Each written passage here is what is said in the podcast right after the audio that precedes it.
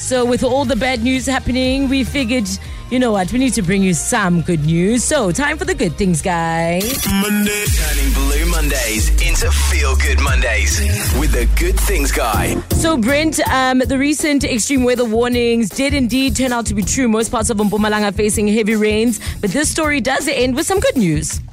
Yeah, Tato, you, we're seeing in Joburg currently. Uh, the rain is causing massive havoc with traffic, and uh, some houses, houses are flooding, and the rivers are, are flooding. And the same was happening in Kruger National Park, where four of the major camps were completely isolated from the rest of the park. This means that the people who went to go visit Kruger National Park were actually stuck in the camps, um, not able to get out.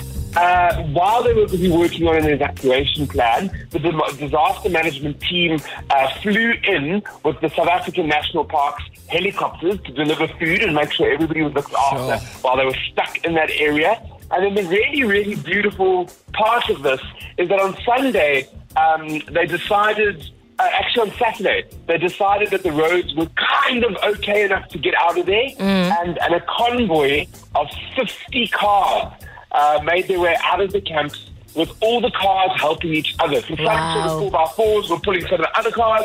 If cars got stuck, they helped each other get Wow. out. And that entire convoy drove for 70 kilometers, which took about six hours to complete. Wow, that's, I mean, that's beautiful. Again, a showcase of how South Africans can indeed come together for good, right, Brent?